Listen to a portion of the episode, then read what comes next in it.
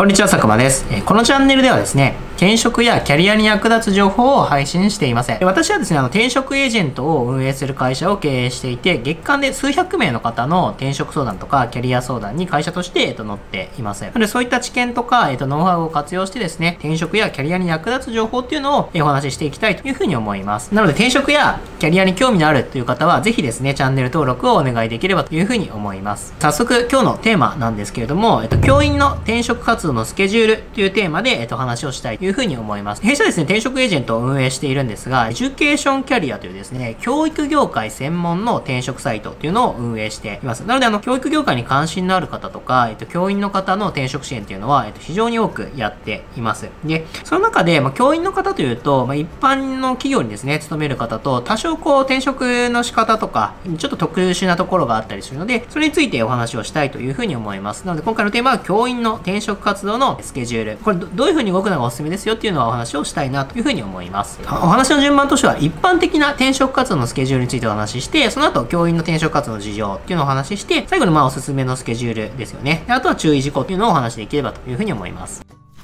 でも早速ですね、一般的な転職活動のスケジュール、簡単にお話しできればと思うんですけども、え転職活動、えー、大体ですね、まあ、情報収集、書類選考、えー面接、内定、入社っていう順番でステップ進んでいくと思う。まあ、あの、区切り方によってはですね、もっと細かくできると思うんですが、大体まあそういうステップを踏んでいくと思います。で、情報収集に関しては、まあ、どこからが情報収集だっていうのがあるので、書類選考からを、えっと、転職活動とすると、約ですね、1ヶ月から2ヶ月程度かかるというのが、えっと、標準的かなというふうに思います。その転職活動というのは、えっと、内定承諾が出るまでという意味ですね。企業さんから、えっと、ぜひうちに来てくださいと言われて、じゃあいついつに入社しますというのは、その内定を承諾する、え受けるタイミングの、え1ヶ月空きの翌月っていうのことが多いですね。今11月なんですけれども、11月に内定をいただいて、あ、じゃあ入社しますということで回答した場合、大体12月が有給消化だったり、引き継ぎ期間にあたって1月に入社するというのが、まあ一番多いスケジュールかなというふうに思います。もちろんですね、あの、翌月に入社したりとか、えー、2月空けて2月に入社するというようなことも、えーなくはないんですけども、まあ一番多いのが1月かなということになります。なので1ヶ月空いて、えっ、と、入社するということが多いんだというふうに思ってください。まあそれぞれのステップでですね、えーかかる大体の目安っていうのは、まあ情報収集はまあ先ほど申し上げたように、どこからがっていう話なので、ちょっと切りづらくてですね、まあどの程度行うか次第かなというふうに思います。で、これまああの、えー最後まで続くというか、ずっとやることかなというふうに思いますので、えっと、情報収集というのは、まあ最初というか、まあずっとあるというような形で。で、書類選考に関しては、すぐですね、結果が出る場合もあれば、企業によってはもう1、2週間とか、書類が通るか通らないかっていうのに関して、えっと、かかる可能性もあります。で、これまあ複数会社さんに、えっと、書類選考を進めていればですね、まあその分ちょっとこうズレが生じるっていうのはあるんですが、大体書類選考に関しては、まあ即日から2週間程度ぐらいを見ていただければいいかなというふうに思います。で、面接ですね、大体1ヶ月程度というふうに書いています。これまああの回数次第ですね。中途採用では、主に2、3回やるというのが標準的かなというふうに思います。で例えば、1週目で一次面接があっ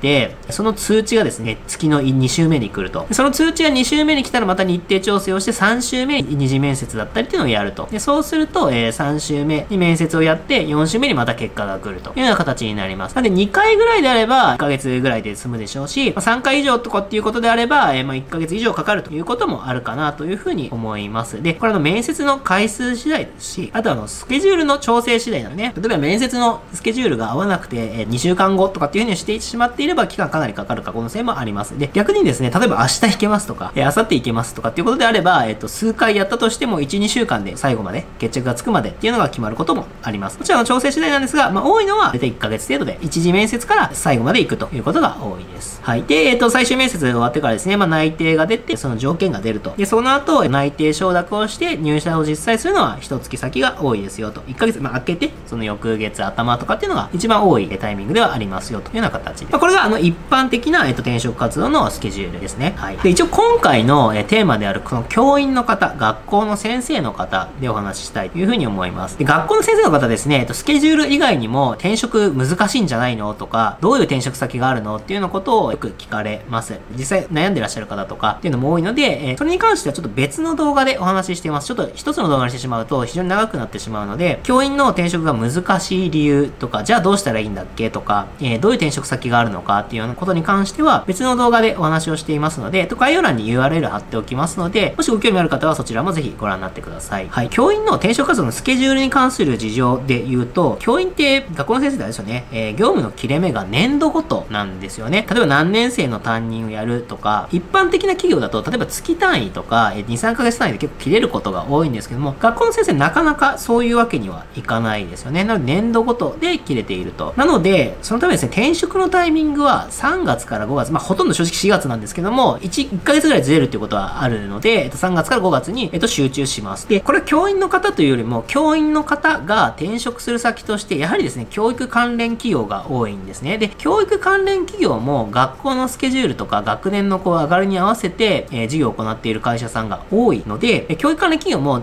実はあの年度始まりとかに採用が集中することが多いです。なので3月、4月、5月っていうのは結構積極的に中途採用を行っているタイミングでもあります。教員の方の事情も受け入れる企業側の事情もあって、えっと、3、4、5月に非常に集中するというようなことです。で、他の月が、えっと、全然転職していないかというと、そうではないんですけれども、えどこに集中することが多いですかという質問であれば、えっと、間違いなく3、4、5月という感じだと思います。まあ、感覚値になってしまって恐縮なんですけども、7、8割の方がこのタイミングで転職するのかなというようなイメージですね。残りの2、3割の方は、ま他の月で転職しているということも、えもちろんあります。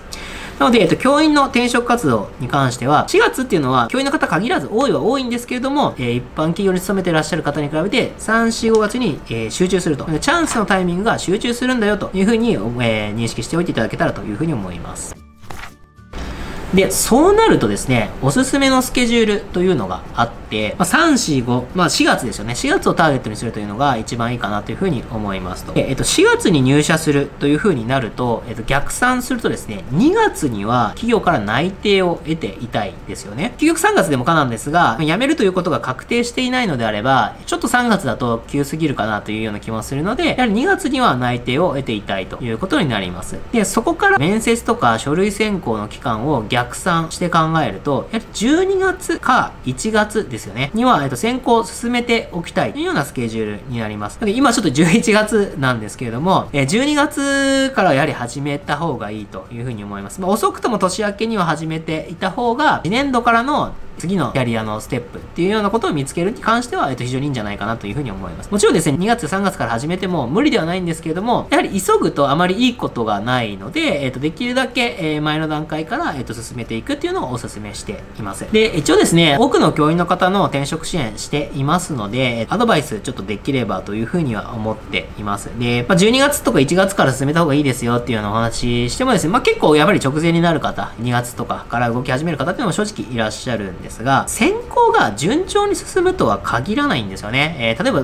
自分が行きたいと思ってる会社の選考が順調に進むとも限らないですし、なんか複数進めていっても、まあ、結構こう選考うまく進まずに落ちてしまったと。まあ、ただ転職はしたいので、なんかいろいろこう他にも、えー、視野を広げて受けていくとかっていうことになると、時間が足らなくなってしまうこととかっていうのがやっぱりあるんですよね。で、そうすると意思決定焦ってしまったりとかっていうこともあり得るので、落ち着いて意思決定するためにも、ゆとりを持ったスケジュールで動いていくというのをお勧めしています。なので選考が順調に進むとは限らないということはありますよね。で、早めに動くデメリットっていうのはほぼないんですよね。12月に動き始めて、だからといて何かがダメになるとかっていうことは、えー、基本的にはありません。あまりに早いと、例えばこの次の12月に転職活動を始めて、再来年の4月に転職したいですとかって言われると、企業側もそのタイミングで採用してるかどうかわからないので、であればその、また次の年に受けてくださいねっていう話になるので、あまりに先であれば、えっと、そもそも選考に進まなくなってしまうっていうのはあるんですけども、えー、数ヶ月とか早めに動くデメリットっていうのは基本的にはありませんので、えー、早めに動いていただけたらいいんじゃないかなというふうに思います。で、よくですね、こういったことでお話しすると、まあ、あの、転職エージェントで、我々は転職エージェントを運営していて、転職、どなたか支援した方が転職が決まってご入社されると、その紹介料という形で手数料をいただいているビジネスになるので、えっと、転職させたいからどんどん転職、相談しに来いとかっていうふうに言われます。で、えっと、そういう意味もまあ別になくはないんですけれども、じゃあ無理やり転職させたいかとかですね、えー、そういうふうには正直全然思っていません。まあそうなっても結局誰も幸せにならないですし、えー、そうなってですね、えっと、すぐ例えば辞めてしまったとかってなってしまうと、我々にとっても良くないですし、その採用した企業様にとっても良くなくて、もちろんその転職された方にとっても、えっと、マイナスになってしまうので、中長期的に全然よくいい結果にならないので、そういったことはないようにしています。ポジショントークっぽくなってしまうんですけれども、あの、転職活動なのでさせ、無理やりさせてるんじゃないかみたいなことを、えー、言われることもあるんですけれども、転職活動したからといってですね、例えばこう、どこかから内定を得たからといって、転職、じゃあそこから絶対しなきゃいけないかっていうと、そういうわけでもないんですよね。で、現職はこうで、こう気に入っていて、ただまあこういうことがやってみたいとか、こういう条件が改善されるのであれば話を聞いてみたいというようなことでも、えっと、全然転職活動してみる意味っていうのはあると思うんですよね。でそれでやってみた結果、やっぱり現職がいいなという意思決定をする方もいるでしょうし、まあ、じゃあ次の、えー、ステップにチャレンジしてみたいという方もいるかなというふうに思います。なので、あの、内定を得たからといって転職しなければいけないわけではないので、ご興味があるのであれば、えー、転職する気持ちが少しでもあるのであれば、えっ、ー、と、動いてみてもいいんじゃないかなというふうには思います。というのが、えっ、と、一つ。で、求人っていうのは本当にもう、あの、タイミングと、えタイミング